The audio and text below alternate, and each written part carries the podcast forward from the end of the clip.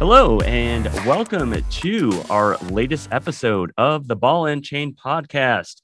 I am your host, Mark Thomas. And as always, this podcast is sponsored by Zen Sports, which is the mobile sports betting app giving customers more choice in how they bet on sports. It has been absolutely forever since we last did an episode. I think it's been two, two and a half months. Um, we were, or I was knee deep in the throes of fundraising for our most recent round of funding for Zen Sports, which we officially announced last month in March. And uh, it's been a whirlwind uh, with that, uh, as well as getting our US uh, license applications going specifically in Nevada, uh, which we uh, should have and hopefully we'll have in the next three to five months. Exciting, exciting stuff on that end. Uh, so it's been very, very busy uh, here at Zen Sports headquarters in West Hollywood. Uh, since we uh, were last on the air, a lot has transpired in the sporting world. Uh, the Super Bowl happened. Uh, so unfortunately, my Packers were ousted at home by Tom Brady. very disappointing game from our cornerbacks. did not play well whatsoever. But it's now basketball and Bucks and Brewers season. So I'm very happy for that. Basketball season's been, uh, I'd say the regular season the NBA has been a little bit lethargic. Uh, too much, too much load management. Uh, people uh, start sitting down too much. Uh, really got to see them make some changes to to the rules and how uh, stars are managed in terms of workload and getting them out there playing games that matter. I mean, there was a Sixers Nets game what a week ago, week and a half ago, where almost all the stars sat down, and that just that's just not good for the NBA. Thankfully, the playoffs are about a month away. Uh, we're almost there, which is awesome. And my Brewers are off to a rip roaring start. They're 11 and 7, just got fresh off a, a sweep of uh, sweeping the Padres in San Diego. Uh, the pitching is dominant. Uh, Corbin Burnes is a Cy Young candidate. Uh, Brandon Woodruff and Corbin Burnes are probably one of the best one two punches in the game. Uh, super stoked about that. Uh, so lots to be excited about in the sporting world. Um, and so, with that, uh, I think it's uh, appropriate that we now bring in to the podcast our newest guest, uh, who is Martino uh, Puccio. I hope I didn't uh, uh, butcher that name. I appreciate you joining, Martino. It's a pleasure to have you on, and welcome to the first episode we've had in the last few months. Hey, thank you. Yeah, you didn't botch my name at all, so you're good. Um, most people most people uh, struggle with it, but you uh, you hit it on the head perfectly. So awesome. Cool, cool. Thanks so much. Um, and where are you uh, based uh, these days? Uh, New York. Um, been in New York, Westchester, New York, my whole life. Um, so even even during college as well. So all 26 years I have been in uh, Westchester, New York. So so I'm originally from Wisconsin, as you can tell, and yeah. uh, moved to California about 20 years ago. And I have to say that sports fans, uh, I'd say west, sorry, excuse me, east of the Rockies are a lot more rabid uh, than west of the Rockies. Now, it doesn't mean they don't like their sports here, and it doesn't mean that certain teams uh, don't definitely get the the love and fandom that uh, some teams uh, back on the East Coast and Midwest do. It's just a different, a little bit of a different vibe, um, and I'd say even more so uh, down here in SoCal uh, after moving here about six months ago. Definitely, of course, they're you know huge Lakers fans and Dodgers fans, but there's just so many other things to do that a lot of times you know those things can get in the way of sports. But um, definitely, uh, definitely still great to have uh, you know all the sports going on and uh, those uh, couple of months that we had last spring. About a year ago, this time we were sitting there going, "Oh my God, holy shit, are we going to have any sports or not?" And so for us to be able to have everything at full capacity really for the last i mean basically 10 11 months uh, has been has been amazing. So um, that's something to be thankful for. So with uh, without kind of further ado uh, you have a, just a super interesting background martino. Uh, would love to kind of dive into that first. Um, so it looks like you've been doing a ton of uh, Serie A and soccer coverage uh, for the athletic um, as well as having worked at Sportsnet New York and and some other things. So it'd be great for our listeners here just to kind of walk us through a bit about your background and what you're up to these days, and we'll go from there. Yeah. So um, the Serie A background stuff was really just from my childhood. Um, because my all my grandparents are from Italy. My mom was born in Rome and she came here in the 70s. So my nonno, which is just Italian for for grandfather, um, always used to watch soccer all the time and it would be on on the weekends. And they used to live with us for a couple years so whenever i was home or off from school or something if there was a midweek uh, match i'd sit and watch with him because it was only really on the italian channel back in the early 2000s or so early mid 2000s before they started getting on like fox and beIN Sports and all those other channels like espn plus right now. Um, so that's kind of where I grew up with that. But I was also in, involved in a ton of like American sports. So it's kind of like a new wave, new age um, niche for a lot of people because I love soccer, but I also love all all the other sports here. You know, baseball is a huge part of um, New York sports. I mean, it, it's it's without a doubt a New York town. If you ever been here, uh, baseball town, excuse me, is a New York uh, is uh, for New York. So I mean Mets, Yankees. I used to go to um, Babe Ruth's grave when I was a little kid um, in 2003, 2004. So that was right at the the peak of Yankees Red Sox rivalry in the 21st century. And just going there, touching the grave. I mean, I eventually became a Mets fan because of the whole HGH scandal, kind of got me upset. But then you find out everyone was doing it at the time, so it didn't really make make a difference. Um, and yeah, I've always wanted to be um, a sports analyst slash broadcaster since I was like 10, 11 years old. So it's always something I've wanted to do. And it's really just an obsession, a hobby on top of a work, uh, a job to have. So it, it all intertwines because whatever I do in my off time is, is basically work as well. Um, so yeah, I just been doing that, been interning and, and working and freelancing at a, at a bunch of places for the past uh, few years now. That's awesome. And so on the soccer side, uh, being a fan uh, yourself, now I'm not, so I'm mm-hmm. going to ask some questions that are maybe going to come across as being completely ignorant, but um, I mean, I, I, get it at a high level because we have a lot of soccer bets that flow through our app. And so I see the teams, I see the bets that come through and uh, understanding it from that side of things. But from a fan's perspective, I really only kind of ever follow it during the World Cup, right? As a lot of people do yeah. at, that, at that time. So do you follow primarily European soccer um, since you're from Italy? Are you, you know, do you have a favorite team uh, in Serie A or um, you know, do you follow MLS as well? I mean, I know there's a couple teams out of New York. Mm-hmm. Uh, where does your fandom lie with specifically regarding uh, soccer teams and the soccer leagues that they play in?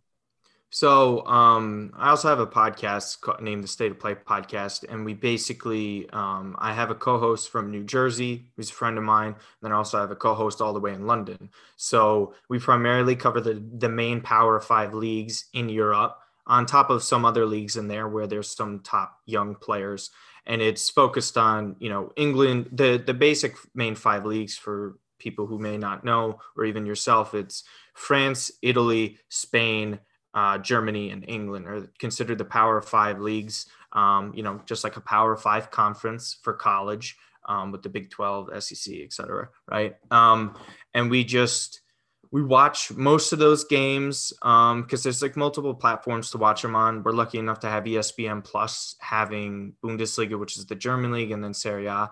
Um, I'm an AC Milan fan, um, so we've been doing well this year relative to uh, recent years because it's kind of been um, a rough stretch, probably their roughest in their history, and they've been around since 1899. Um, but they're they're considered one of the dominant um, teams, clubs is what they call them instead of franchises um, ever in the sport. And um, yeah, and I just do I just do a bunch of work with that. You just go on um, Twitter, you start interacting. There's a bunch of uh, Italian Americans, obviously, in the New York tri-state area, so you can go into the city, watch a bunch of games with them, and yeah, I, I, mean, I watch I watch some MLS too. Um, I've been to a couple games, obviously at NYCFC, uh, Red Bull Arena. Mm-hmm. Um, an old friend of mine from uh, elementary school, his cousin used to play for the Red Bulls, so we would go and uh, see some of those matches as well. Um, not that um, big on the MLS because I'm. It's just a totally different structure the way it works over here. because um, they don't have promotion and relegation, and they have almost double the amount of teams of some leagues uh, in Europe. So yeah, I mean, it's just primarily been focused on all that. Serie A is the one that I watch the most for sure. Um, but Premier League, La Liga, and basically all the big matches that prop up on the weekend or midweek for um, for all these top five leagues, and even the occasional, you know, South American tournaments too that are at nighttime over here. Um, I tune into those as well. Nice. So obviously, the European uh, soccer leagues have been in the news recently, uh, even though they're probably casual fans saw or heard about it. Uh, the fact that uh, Christopher Russo was even talking about it earlier this week just shows kind of how it uh, came across the pond. And of course, what I'm referring to is uh, the uh, potential, I guess you if you want to use the word coup, uh, to create a new European Super League that would move a lot of the top teams from those leagues that you just rattled off in those five countries into basically their own league uh, where they would play each other all the time. And so, for those of uh, you know our audience that are not that familiar with what was kind of basically transpiring, can you give us a bit of a deep dive into you know kind of uh, this kind of goes into the you know promotion relegation thing you were just talking about? Um, since American sports are not set up that way, you know, kind of how does it work with all the leagues right now in Europe? And then what were they trying to do? What were the owners trying to do with the European Super League? Yeah, so it's it's kind of a lot to digest because you need a background story and understanding of how everything works prior to uh, what happened on Sunday. So basically, most leagues, the way they work, um, and it varies for each league um, in terms of qualifications for European competition. So everyone has their domestic league. So English teams play English teams. They have their promotion and relegation. The bottom three teams to finish in the top leagues usually get relegated, and they bring up uh, the top three teams to come from the second divisions, um, and that's basically how how that works. Um, and, and they get promoted there. They play 38 games a season usually for the 20 team leagues. Germany has 18 teams, so it's a it's just four less matches because there's two less teams. Um, and basically, the regular season is the postseason. Every single match matters the most, and the regular season champion at the end of the day um, wins the title. It's three points for a win, one point if if you draw, and then zero points obviously if you lose. Um, and then at the end of the 38 matches, or whenever it mathematically comes true that a team can no longer be caught in the standings, they're crowned champions. And usually, with some of the leagues, um, there are top four spots that are highly coveted because that gets you into the Champions League competition, which is the biggest annual competition in the world, um, especially for soccer. So basically, in that competition, that is like the cream of the crop. It is the best teams from each league. Um, uh, that finish top four for the most part. And then there's other leagues that get invites, but they also don't have as many spots because their teams traditionally don't do as well. So it's called a coefficient. So if your country, for example, say England has a bunch of teams that go deep into the Champions League, their coefficient rises, meaning it guarantees them spots into the Champions League. So it guarantees them four. And there's a few leagues that have guaranteed four spots. And then there's places like France and Portugal that only have like one to two or even three spots at times. So it really is dependent upon how well your country does. And there's also the Europa League, which is a the secondary tournament with pretty good teams and the third play and and the teams that finish in third in their group in the Champions League get knocked down to the Europa League. And if you finish last in your Champions League group, you just eliminated from European competition. So bear with me; it's a, it's a little bit much to uh, to swallow at this point. So that's good. Keep basically, going. yeah, yeah. So they have all these teams that that get into the competition, and the further you get into these competitions, the more money you make from TV revenue, etc. Because there's millions and millions of eyeballs. Heck, even there's a billion viewers for the Champions League final worldwide, which is insanity, and it even goes up higher than that. Um, so basically, the better you do in these competitions, the further you get to. But there's this thing called financial fair play. And financial fair play was basically created to prevent a lot of teams from going bankrupt because there were some issues there. And a lot of these, you know, teams don't own their own stadiums, so they lose a lot of money with that. There's a lot of teams that don't compare in terms of TV revenue because the Premier League blows everyone out of the water with TV revenue and how much money they make because they market it better. They're doing a much better job than everyone else tapping into the US market because the US market is so interesting because it's over 300 million people that you could get eyeballs towards. And, you know, the language is the same. Um, it's broadcasted on NBC. A lot of people love watching on NBC. It's a familiar name. They do great production wise, way better than any other channel that carries another sport. And then there's La Liga that does great as well because obviously the Spanish speaking community in America is so massive. It, they they love that as well um, with Barcelona and Real Madrid and when Lionel Messi and Cristiano Ronaldo. So, anyways, the FFP situation basically was supposed to help teams in theory, but in practice it only hurts them because the way they punish these teams who who can't break even or stay in the green, um, they punish them by kicking them out of European competition, and sometimes they they find them and they give them a transfer ban, meaning they're not able to sign players. It's like banning a team in free agency from signing anyone because they weren't in the green um, in a three year rolling period. So it was handicapping a lot of teams. A lot of teams are in the red.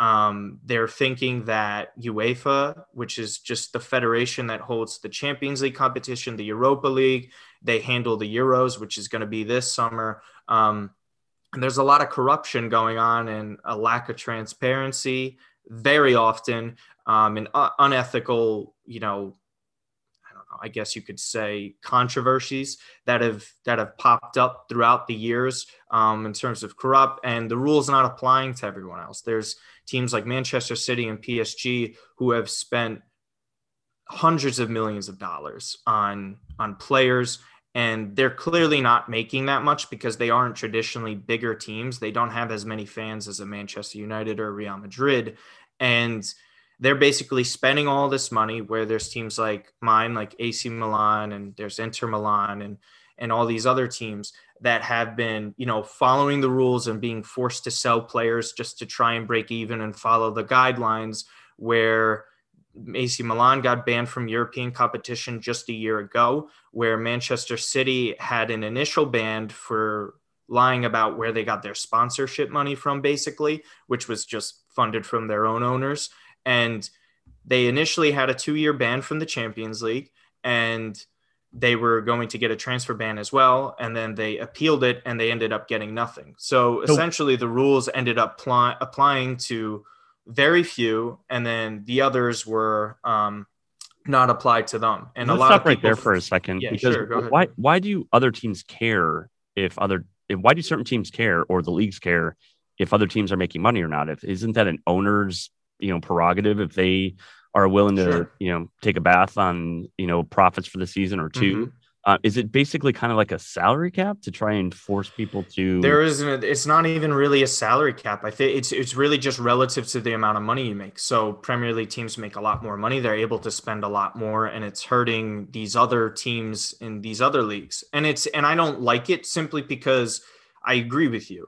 If you have the money, I don't think you should dictate how anyone spends that money. If they want to run the risk of potentially losing hundreds of millions and and you know going bankrupt or at worst case scenario, right? These guys are billionaires. They know what they're doing financially. I just think it's I think it's ridiculous to try and tell people how to spend their money. And that's basically what happens, except for the fact that it doesn't apply to everyone. Manchester City and other clubs like PSG can spend hundreds of millions and they're not making close to that. Yet AC Milan will spend a X amount of money and they don't make that as well, but they're getting penalized while the other two teams are. So it's it's it's frustrating to them because they can't get back into the game and compete and win the trophies that they used to because the rules are only applied to a select few and and it's just unjust.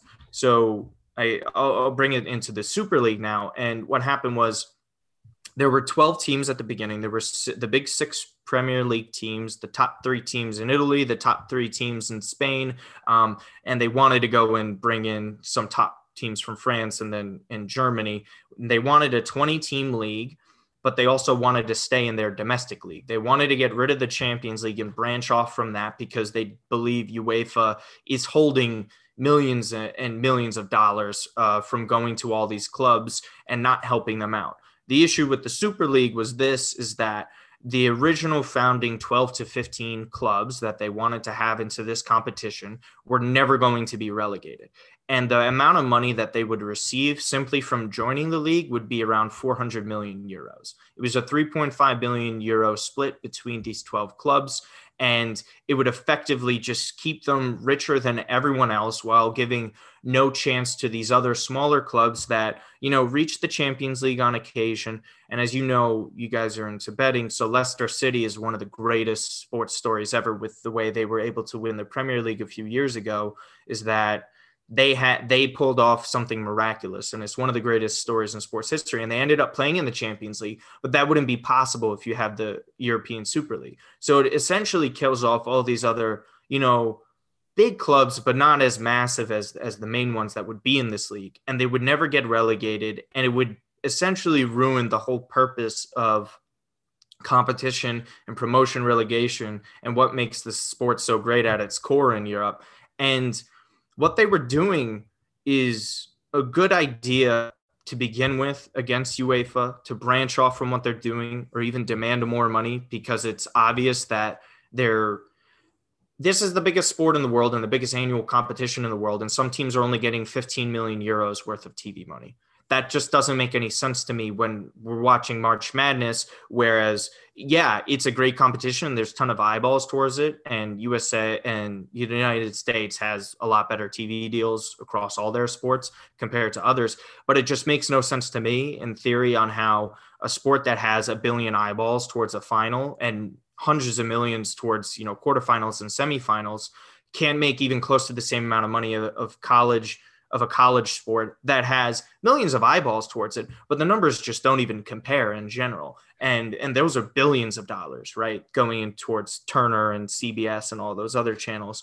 Um, so people are upset about it, and what happened was fans brushed back at it because there's obviously fans of the teams like us, uh, like AC Milan, that would have been in the league. We didn't like it because it just takes away from everything that you actually work towards and and how much of a meaning it is because at the end of the day it just feels like you're playing a video game that it's just so easy you get guaranteed money it doesn't really matter if you have a bad season or two um, and what they also wanted to do was stay in these domestic leagues and play in italy still and have the same structure that they have currently while also playing in the middle of the week for the european super league.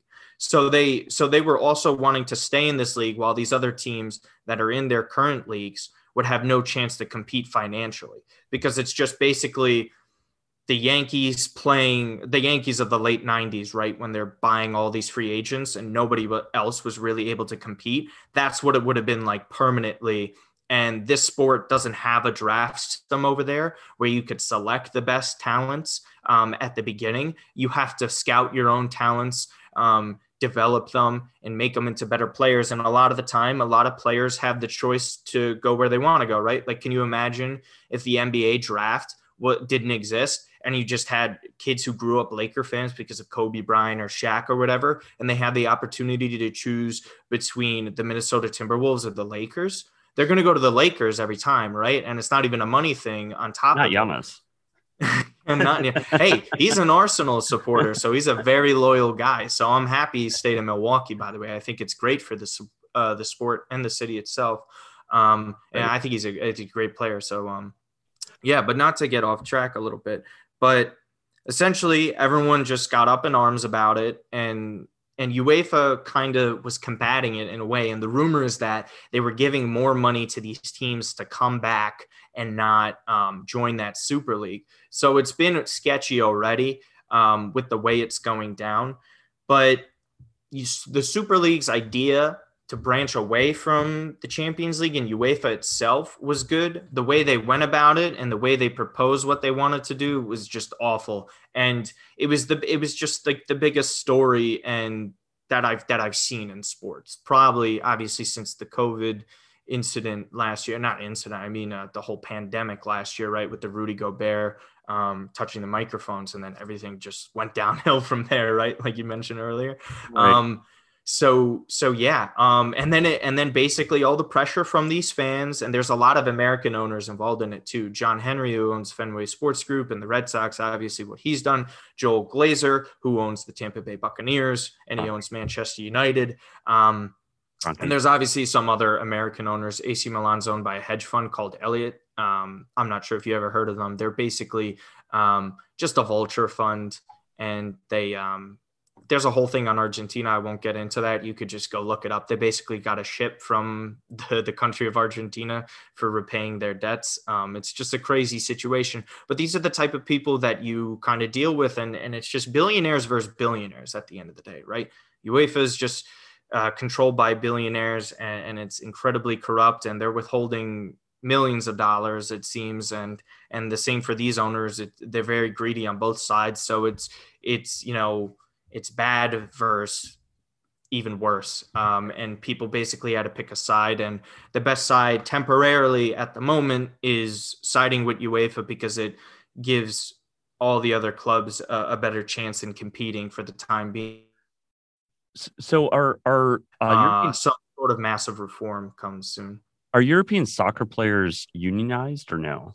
They're not, which okay. is the part because the only time players have a voice it's really it's really just owners versus um, federations. And the, the players are, aren't unionized. They don't the agents really get a ton of money.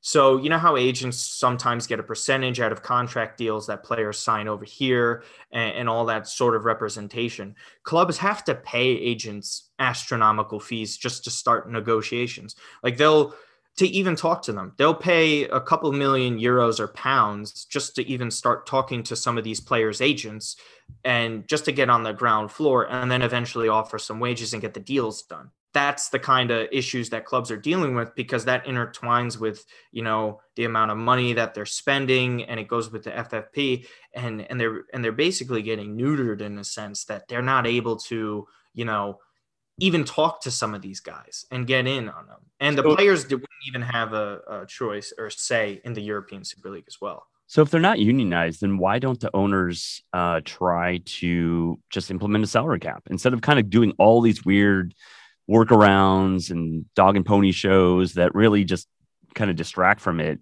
Why not just implement a straight hard salary cap that every team has to follow? And then from there, um, that would kind of uh, you know more control the salaries and the whole situation. Also, put the lesser you know the the smaller market teams on a on a more even playing field with the bigger market teams. I mean, you just got to look mm-hmm. at the NFL, right? As, as a perfect example. Yeah. I mean, the reason why the NFL has all the parity it does, and the reason why the Packers and the Chiefs can go to the Super Bowl, and it's mm-hmm. not just New York and LA all the time, is because of a salary cap. And so, why don't they pursue that avenue in European soccer instead of all these other channels?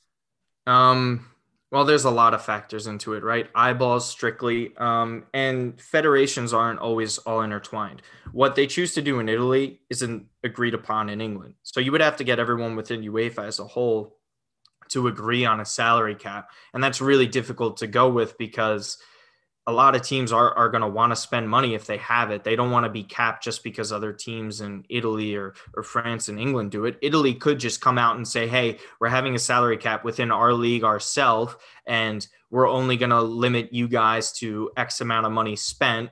But the Premier League will sit there and say, okay, we don't have to do that. That's your choice go ahead with it. We're going to not have a salary cap whatsoever, and we're going to allow our clubs to spend as much as they want. And if they could spend as much as they want, these other clubs and teams around Europe and the world are going to accept their, you know, astronomical fees that they'll pay for a player. And it just means all those top talents and players are just going to go straight to the Premier League. And places like Italy are going to lose on out because they can't afford the same wages and they can't afford to build a team like those guys do. And it's just, and it just ruins them because they're not going to be able to get get in the competitions and compete at the same level. Um, and that just stands to lose them more money with TV revenue, with, um, you know, stadiums and, and tourists going to visit some of these cities because they're not interested in watching some of these teams that aren't even as close to as good as, you know, a La Liga team in Spain or, or a Premier League team in England. It's just, it, it just would never work. And you would have to basically get everyone within UEFA itself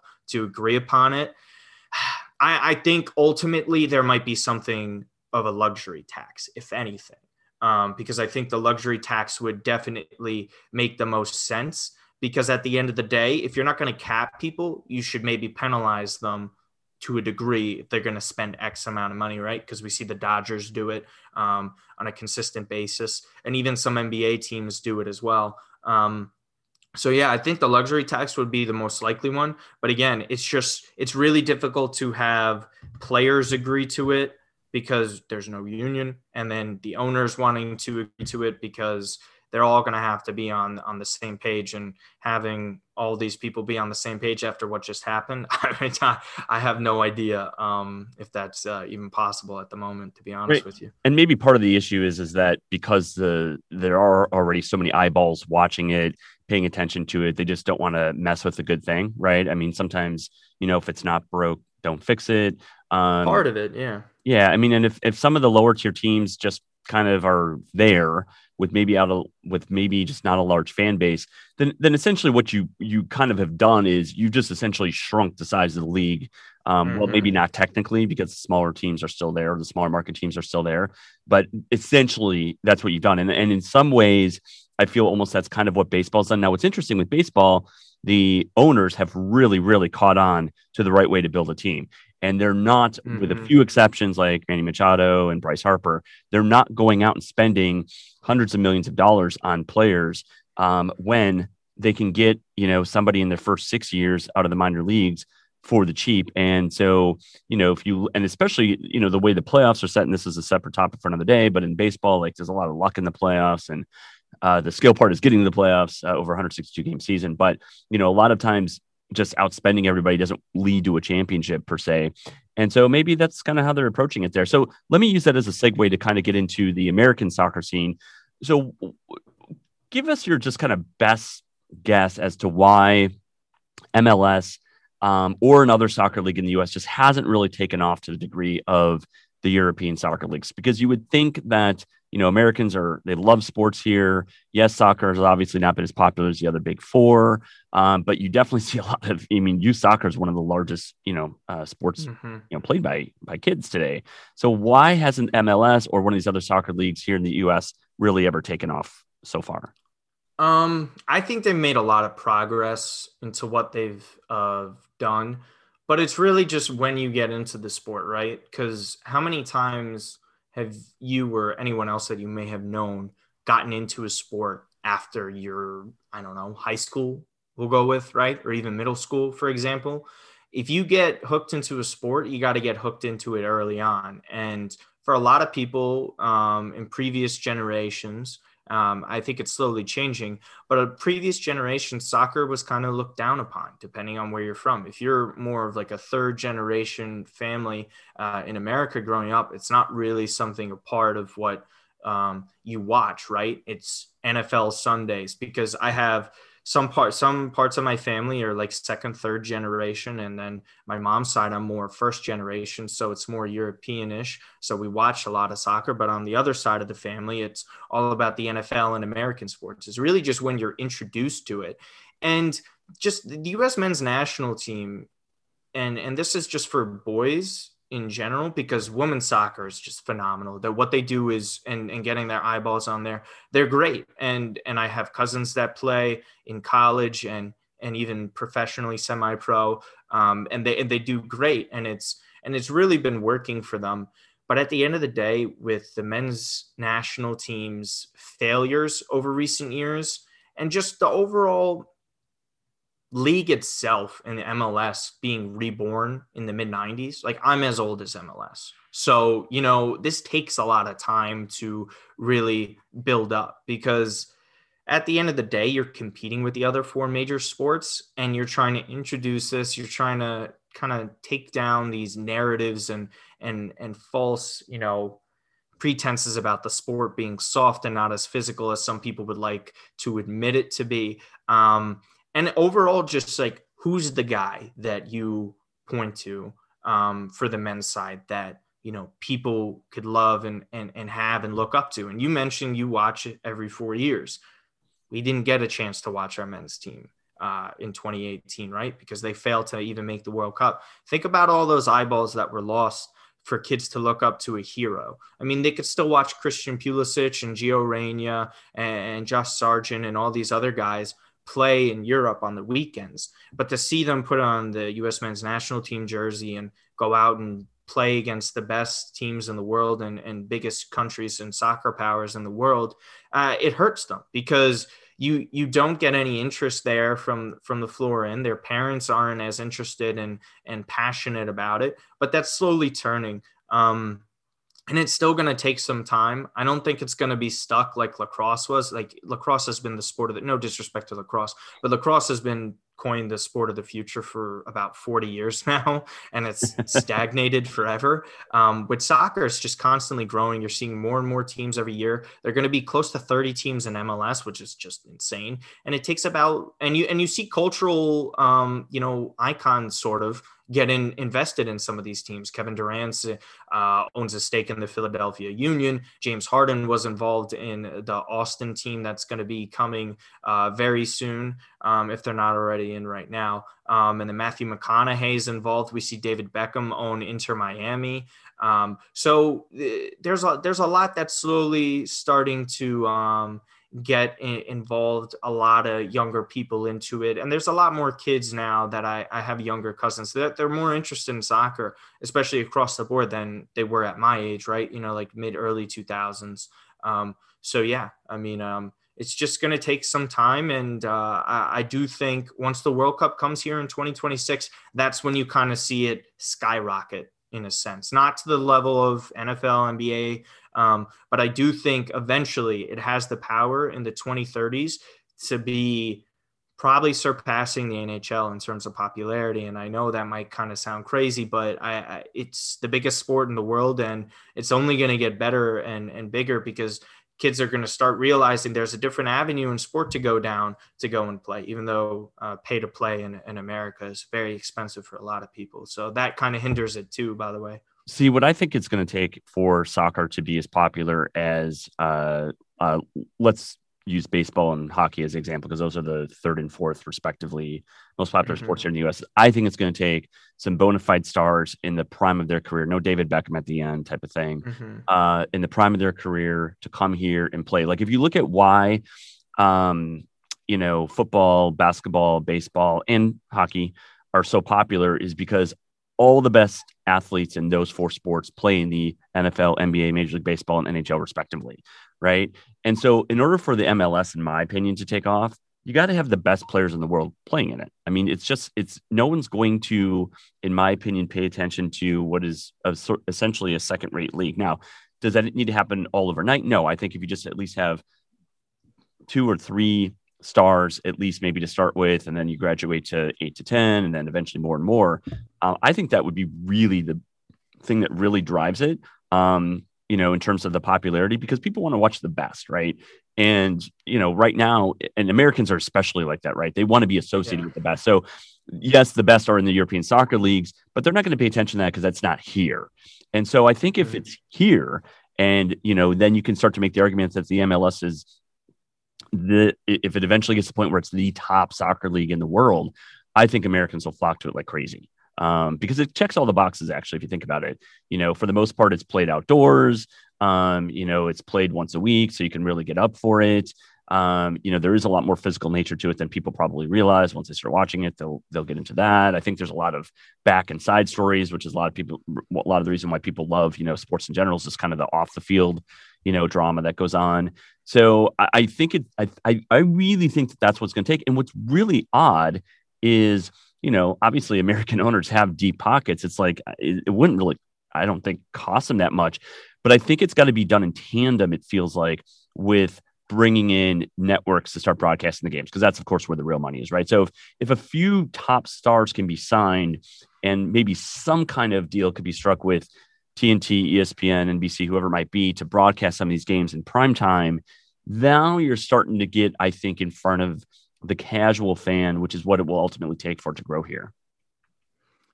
Yeah, I mean, just getting the best players over here in their prime, I just don't think that's even going to happen anytime soon. I think the best route is kind of go to where Brazil kind of is, where you develop your own top stars and, and coveted players, which they've done a pretty good job of, and have them stick around for a little bit longer than they do because a lot of these really talented players leave when they're 16 17 right? So we don't even really get to even see them develop over here. There's a few players in mls now um, that are going to be playing for the national team that are really talented um, but it but the shelf life of them staying here just isn't that high. And the best way for the men's national team to compete is have our players play against the best players in the world. They do it in Brazil, they do it in Argentina. They all get up and leave and go there. The best is, yeah, you're right to an extent. Just build that foundation and maybe get one to two players on occasion to come towards the back end of their prime is probably best case scenario. And you're going to have to give them astronomical money. I think you'll see Cristiano Ronaldo or Messi come here within the next three years or so, uh, for sure. Um, especially with the relations with David Beckham and him playing here. We've had other top stars. I, I think I think there is that kind of opportunity to have that happen because there have been a lot of players that have towards like the back end of their prime, not like top 10 players in the world, but like top players in the world that have played in the Champions League that leave for China and they go play there and they play for enormous amounts of money. But now with all those issues going on with COVID and and kind of just all those other issues in general over there, you know, political stuff not to get into, but they end up leaving. I think the US, there's just so much more of an opportunity for these players as well. And you're right, TV deals and the marketing opportunity too. No one markets better than the United States, right? Yeah. Like who, who, who does it better than us? Nobody really does. I mean, England does a great job on their own with the Premier League, but come on now. The fact that we have just like primarily one, like certain sports that aren't universal, uh, kind of like baseball, right? I mean, it's massive in the Caribbean and certain places in Central America, but to, to have some massive brand names like the like like the Yankees hat, but it's only predominantly known in America. No one else does that, right? Like it's an American sport, but yet everyone all, all over the world knows what the Yankee logo is. So that's kind of like the power we have over here. And I do eventually see it happening, but I guess it kind of just has to take one. But again, yeah, I, I would see it in their early 30s, if anything. That's kind of what I'm saying. I think it just takes one. Just somebody pull out the, you know, wallet, uh, fork over the money to one of the biggest stars in the European League, and just pay pay them to go come play for uh, you know the San Jose Earthquakes or something, right? And if you do that, I really, really think that you've got a chance uh, to you know kind of have a snowball effect, right? With the network coming on board with it, uh, the marketing behind it, and I, I fully a million percent agree with you on the marketing side. Nobody does marketing better than the United States, and that is actually one of the the things I think the NHL suffers from is just and and the and and Major League Baseball, MLB too, MLB is they just are bad at marketing. There's nothing Horrible. else to say about it. Horrible. There's nothing else Horrible. to say about it. Like they, they don't they don't market the stars. They don't market the the the uniqueness of the challenges of the sport like hitting a baseball is one of the hardest things in the world to do yet they and they've gotten a little bit better about like showing you know launch angles and uh, uh, even you know. clips with stuff. It's a yeah. lot of short-sighted moneti- monetization yeah. moves. Um, you know, blacking out restrictions yeah. for people to watch watch games on MLB TV. Like you can't even share MLB clips often. You know how like with the NBA, if I, I were to just go on my phone and record a clip of Giannis slamming on somebody, you're like, oh, that's great. Everyone shares it, gets interactions from around the world. They put blackout restrictions on certain clips, and they'll strike your Twitter channel if you're trying to share a clip like that like, why are you restricting it? Just because you want short term monetization gains. But in the long term, you're exposing millions and thousands of eyeballs to other people to get into the sport. Like Mike, Mike Trout, right? For a lot of people, analytics wise, I don't know if you um, are that deep into it, yeah. but Mike Trout's considered one of the best players of all time already. Um, right. And no one knows what he looks like for the most part. Like I'll know who he looks like, you know what he looks like, but the average person, like if your mom doesn't know who Mike Trout is, then you have an issue. My right. mom knew who Shaq was, and she doesn't watch the NBA. Um, that's the difference. Um, and you're right. And like same thing with like Sidney Crosby. I know Sidney Crosby is like one of the greatest players yeah. ever, and You know, I kind of know what he looks like, but I it's it's not as easy as like uh, other sports. Yeah, and so I think you know the issue there is is um, especially with baseball, the commissioner. So I mean, Rob Manfred's a lawyer, and I mean he has in my I think look, I mean you know not to steal the thunder too much from some other you know talk show hosts and stuff, but you know uh, Russo and Adam Schein have talked about this. Like I think it's very realistic that Rob Manfred just doesn't enjoy the game and doesn't no he doesn't believe in the sport and um, is not is not a good ambassador. I mean, calling the World Series trophy a piece of metal um, is just I, I mean, have, that's I have very strong opinions on Robert Manfred and let's hear them. Come on, Martin. Well, listen. First of all, I'm a Mets fan, so I get that out of the way, right? Like I mentioned earlier, what Bud Selig did to the Mets and Mets fans is is criminal in my opinion. What happened with Frank McCourt and the Dodgers was rightfully done by MLB to force a sale, right? Because it's it's absolute chaos. It's a bad look for the league. They don't want a, a divorce tug back and forth over the premier, one of the premier franchises, right? They couldn't even make The payroll. I it was it was a disaster, Yeah. right? And it's funny because Frank McCourt's had struggle struggles in, in French soccer as well. So that's a funny story to go look up if you haven't seen anything like that. So it's it's pretty funny there, but like not funny at the same time. Um, so yeah, I mean, the Bernie Madoff incident happens. The Mets are financially strung up, right? They owe a billion dollars to all these families that have been suffering. They were one of the main beneficiaries, right? They're dropping tons of money. They were the worst team money could buy, right? In the 90s. And then they're dropping uh, uh, nine figure contracts to Carlos Beltran and other top players, uh, Johan Santana, another one. Bobby Bonilla Day. Bud Selig was okay with what was going on because who, who, what did Bud used to do before he was commissioner? You know this. You could just let them know, right? I don't have to say it. He was a terrible owner for the Brewers. yes. But hang on, uh, the one thing I got to give him credit for is he brought the Brewers from Seattle to Milwaukee. This was before I was born. Um, I'm old, but not that old. So I I do have to thank him for that because otherwise we never would have had a team. Yeah. Um, so that was great. He was good until about I'd say the late '80s, and then the game passed him by, and that's of course obviously Oh when he God, took o- yeah. that's when he took over as commissioner. Yeah.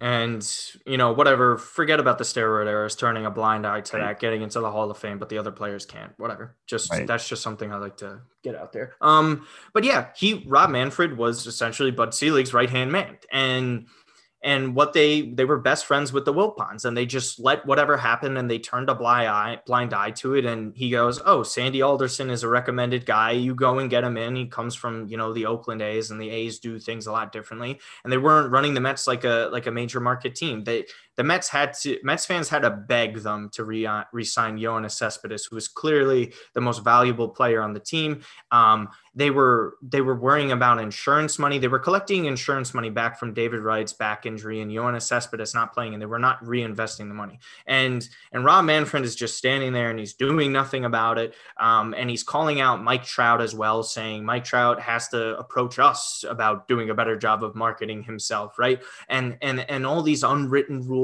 about you know even the suspension recently with Nick Castellanos, right? Like let's talk about how stupid that is. The Rangers are allow, allowed 100% capacity in Texas for fans. Nick Castellanos gets suspended, right, for that fighting incident.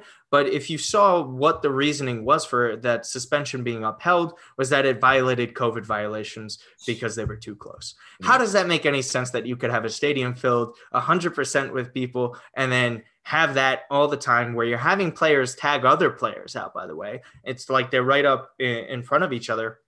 But when Nick Castellanos starts barking and, you know, it gives some energy into it, right? Because my earliest memories of baseball being amazing and, and, and fun was the Red Sox fighting Varitek versus A-Rod. I mean, it was messed up, but Pedro throwing Don Zimmer to the ground was just another crazy event. And you just don't get that anymore. And, and he just doesn't get it. They just don't appeal to the younger crowd. I think they're doing a little bit better uh, on social media, but listen, you're right. The, the guy's calling it a piece of metal. He didn't do nearly enough to uh, suspend players that cheated the game with the Houston Astros. He's hiding a letter from the New York Yankees about a potential cheating scandal, and the envelope can't be opened up, and the Yankees refuse to open it. So clearly, they have something to hide. The, the Red Sox, like Apple Watch scandal, too. I mean, Right. listen, he handles everything poorly, and then. Um, what was it? Was it the 20 the, this past World Series with the Dodgers? He almost started crying because he was getting booed. Um, I mean, it, disaster.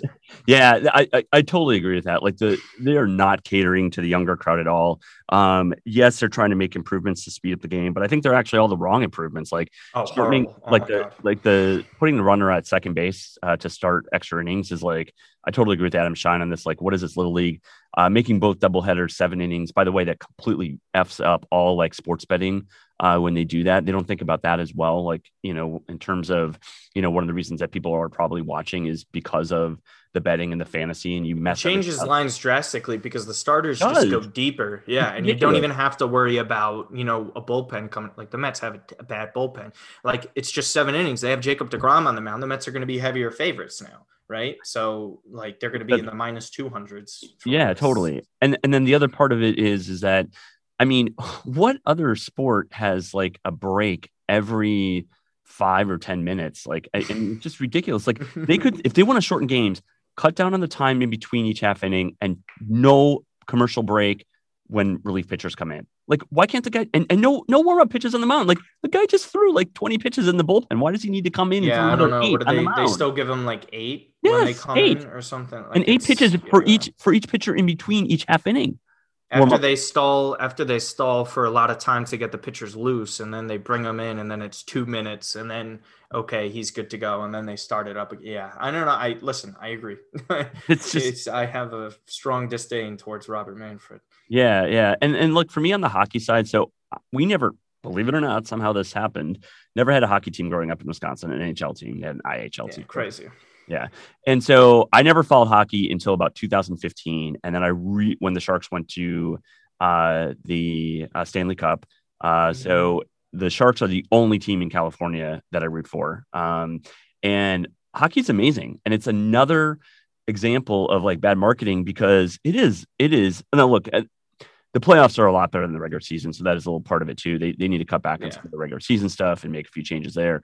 But just in general, um, you know, the sport of hockey itself is is a lot of fun. Uh, there's plenty of rough and tumble, you know, rumble and tumbling. Uh, there's, you know, it's it's it's uh, athletic yet, uh, you know, um, you know, kind of aggressive at the same time. I mean, it's got all the things that I think Americans would actually go for, but they do nothing, and I mean nothing to market it or make it easy for people to follow um, whatsoever. And it's really sad because the things that those you know athletes are able to do skate manage a puck uh they're you know playing two sports at once. I know run into a defender at the same time uh you know so, yeah exactly it's two sports at once that's a great way to put it. It's it's it's baffling to me that you know that there's just not better marketing behind it uh, at least here in the us and canada. that you know Oh. I mean, a couple, a couple lockouts, horrible TV deal. I mean, NBC Sports does like Right. great production value. I think they do the best in general.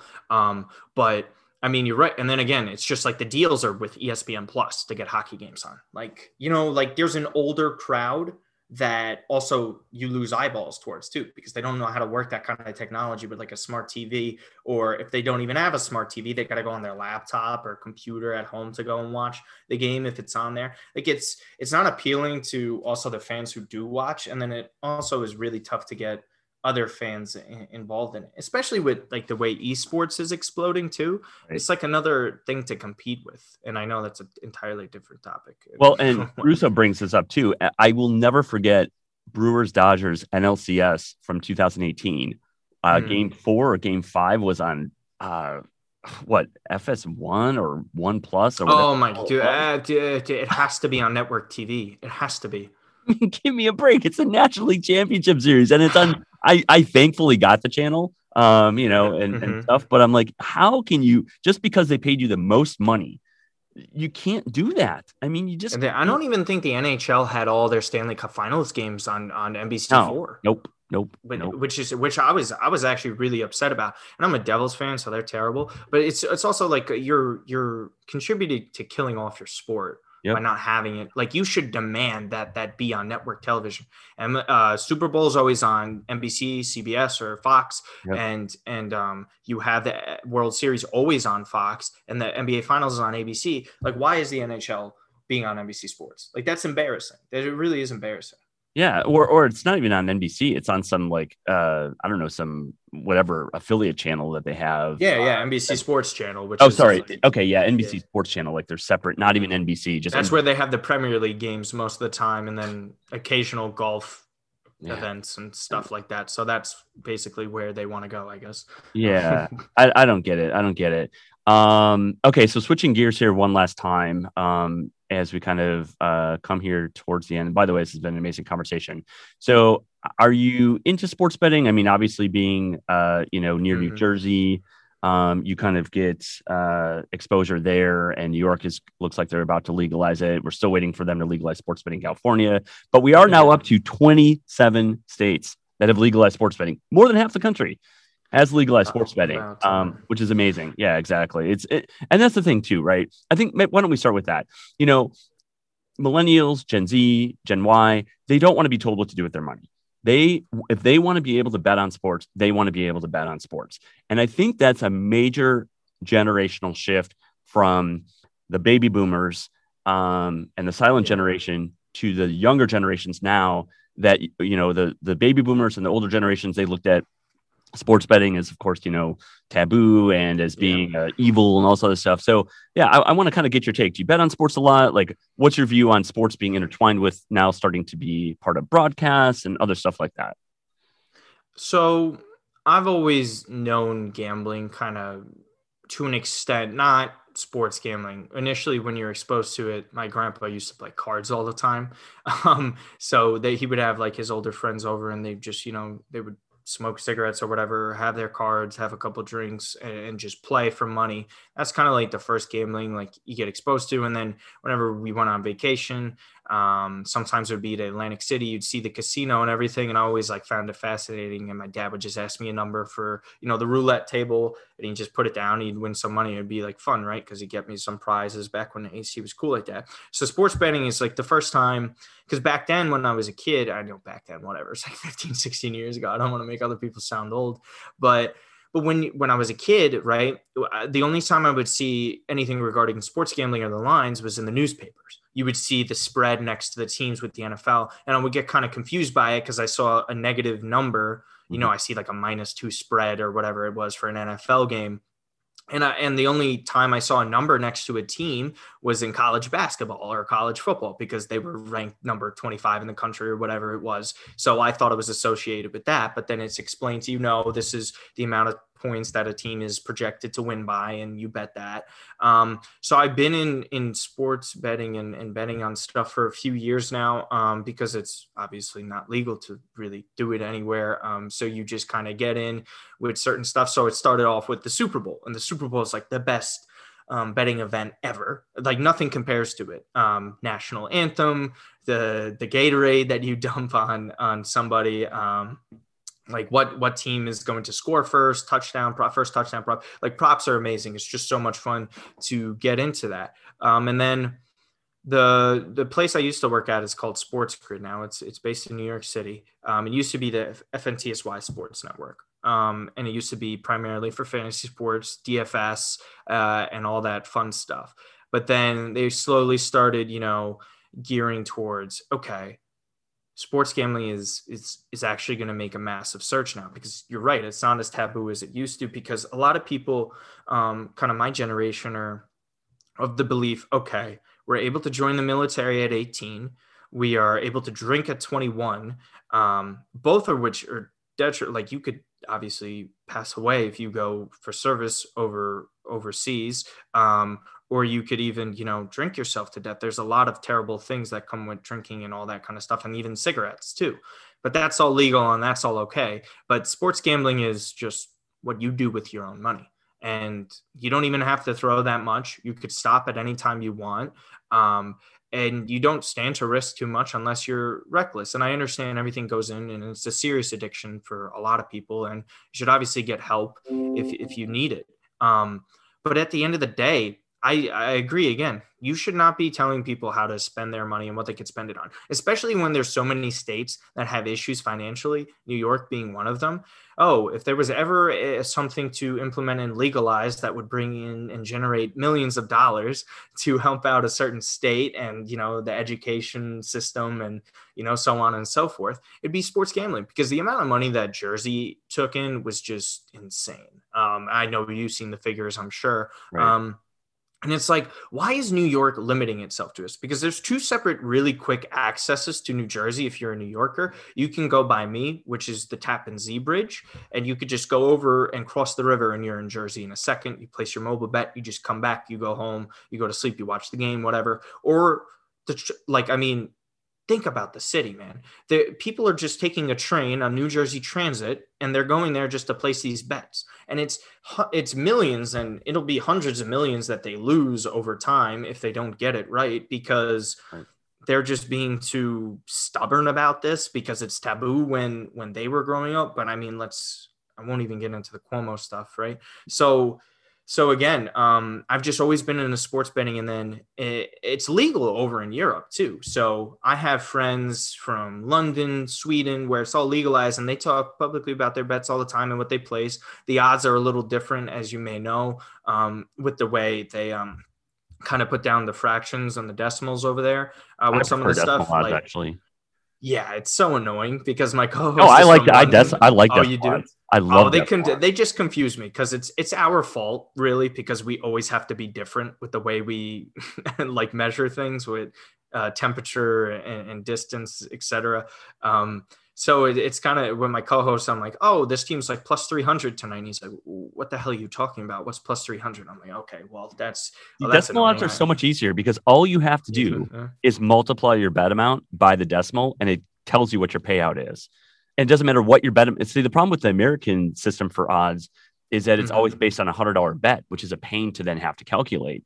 Whereas with decimal odds, it's like uh, if the decimal odds are uh, 2.1 and you're betting uh, I don't know, uh, twenty dollars, um, then you know instantly that you're going to get what uh, twenty two dollars or and twenty cents.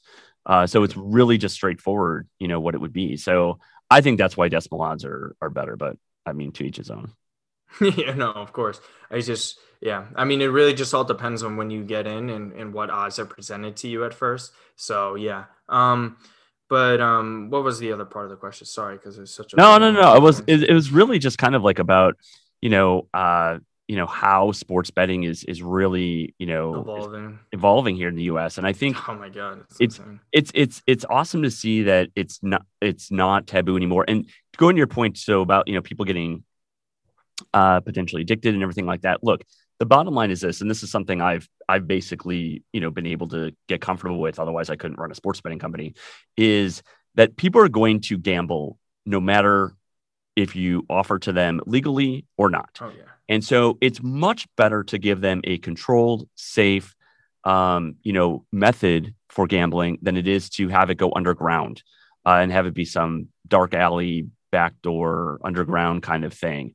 And so by offering legalized sports betting, you're actually, I think, um, making it much better for those that may have a problem or for everybody in general, because you're giving them a controlled environment with which to do it in. Agreed. And I think that's better for all people involved.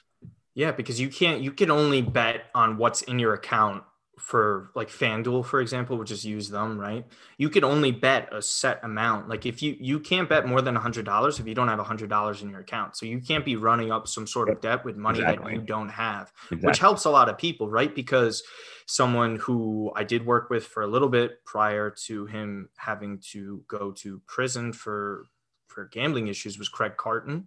Um, and he he had this obvious issue. I mean, if you could go look it up. HBO Max has the documentary on him about how his addiction got the best of him and how much money he was really running up and getting himself uh, into deep issues is preventing stuff like that or trying at least to help prevent that. Um, and I think there's even plenty of proof throughout uh, American history. Um, in terms of you know people doing what they want regardless if it's legal or not right and prohibition is probably the main one um, so I think you're right. If you just present it as a controlled, um, you know, environment, as you mentioned, people would be better off for it because again, at the end of the day, it's nice to see when you know because like bookies at the end of the day they'll ask for a minimum bet right like some guys will ask you for 50 to place for a minimum wow um with FanDuel, you could put down a dollar and Yeah. he could be okay. Same You know what I mean? Minimum bet's about a dollar. Yeah. So, so yeah, I mean, which is like way better because it's just because you get down in this rabbit hole of like, oh, I can make it back, I can make it back, and that and that's obviously like a lot of people lack discipline in in, in all areas of life, and it's not to harp on them. It's just the the harsh reality of, of the world is that um, people have a, have a tough time knowing when to walk away and saying no. So. So, um, are you into crypto at all? No, I'm not, but my brother is. All my friends are. I like I'm in this chat with all my friends that we play video games and obviously just friends in general, and they're con- constantly texting about Dogecoin. Um, and, and it's just really funny to see. And even my one of my best friends from high school, my freshman year, so this must have been 2009, was always telling me the futures in Bitcoin, the futures in Bitcoin. And he was always, you know, he's kind of like a, a wise ass kind of clown. So I'm like, I was just always laughed it off. But then when that surge happened a couple years ago, I think it was. Sorry, I'm kind of ignorant on it. That's all right. That's but all right. um, yeah. And he was like, "Look at all this money I'm making." I was like, "You got to be kidding me! like you're actually."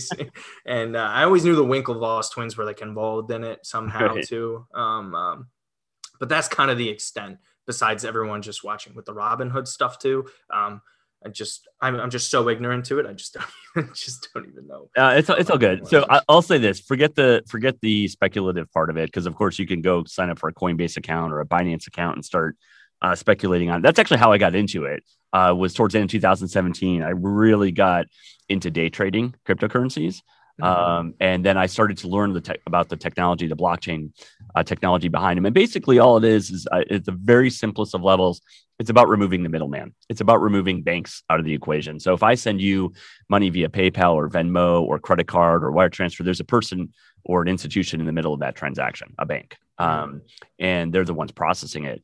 And basically, with cryptocurrencies, there's no middleman. It's all done via technology, and there's all sorts of very very deep algorithms and uh, Right, like people mining, right? I know I heard yeah, and and the mining essentially is basically um, solving very complex math problems that um, are required to move the money from one party to the next without again a centralized third party and so um, mi- min- miners are essentially it's all it's all automated though for the most part. They don't sit there manually and try and figure this stuff out. It's all uh, automated. And then there's other there's other um, blockchains that don't have mining at all. Um, it's all just based on what's called proof of stake or um, you know other kinds of uh, concepts.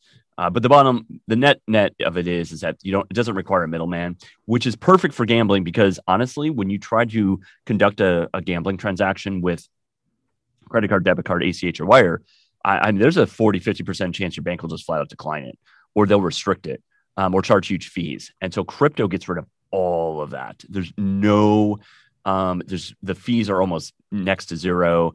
Instant settlement. Which is why it's such big controversy, right? Because it doesn't it take away from banks. Yeah, or- exactly. Well, that they're the ones pushing against it, but everyone Oh, else is pushing for it because my dad's big into those conspiracy theories with the banks and the Federal Reserve. And he would love then he would love crypto.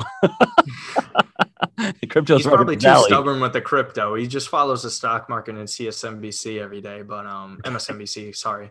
Um, but yeah, go ahead. Sorry. Yeah, but it's, it's just it's it's really cool, and and so most of the transactions, for example, that we process, um, you know, in ZenSports are all crypto, um, and that's how we were able to get up to speed or up to into market so fast two years ago when we launched. So, yeah, it's good stuff. It's good stuff. Well, well, Martino, you know, uh, I, I really appreciate your time this morning uh, here on the West Coast, this afternoon uh, for you on the East Coast.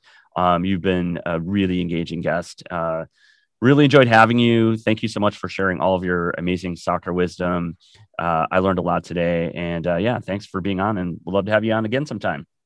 Yeah, of course. I really appreciate it. Um, and uh, Allie was so nice over over LinkedIn, by the way. So I have to uh, compliment her for being so professional too. Um, it was a great interview. I really appreciate um, uh, you bringing me on, giving me a little platform to uh, talk some soccer because not too many people are keen on it through here. The only time they ask is really just um, you know certain soccer bets they would they would like to know about from like you know the athletic articles or et cetera and all that. But um, again, really appreciate it so much. It was a lot of fun. Yeah, definitely, Martino. Sounds good. Uh, thanks again, and, and have an amazing day.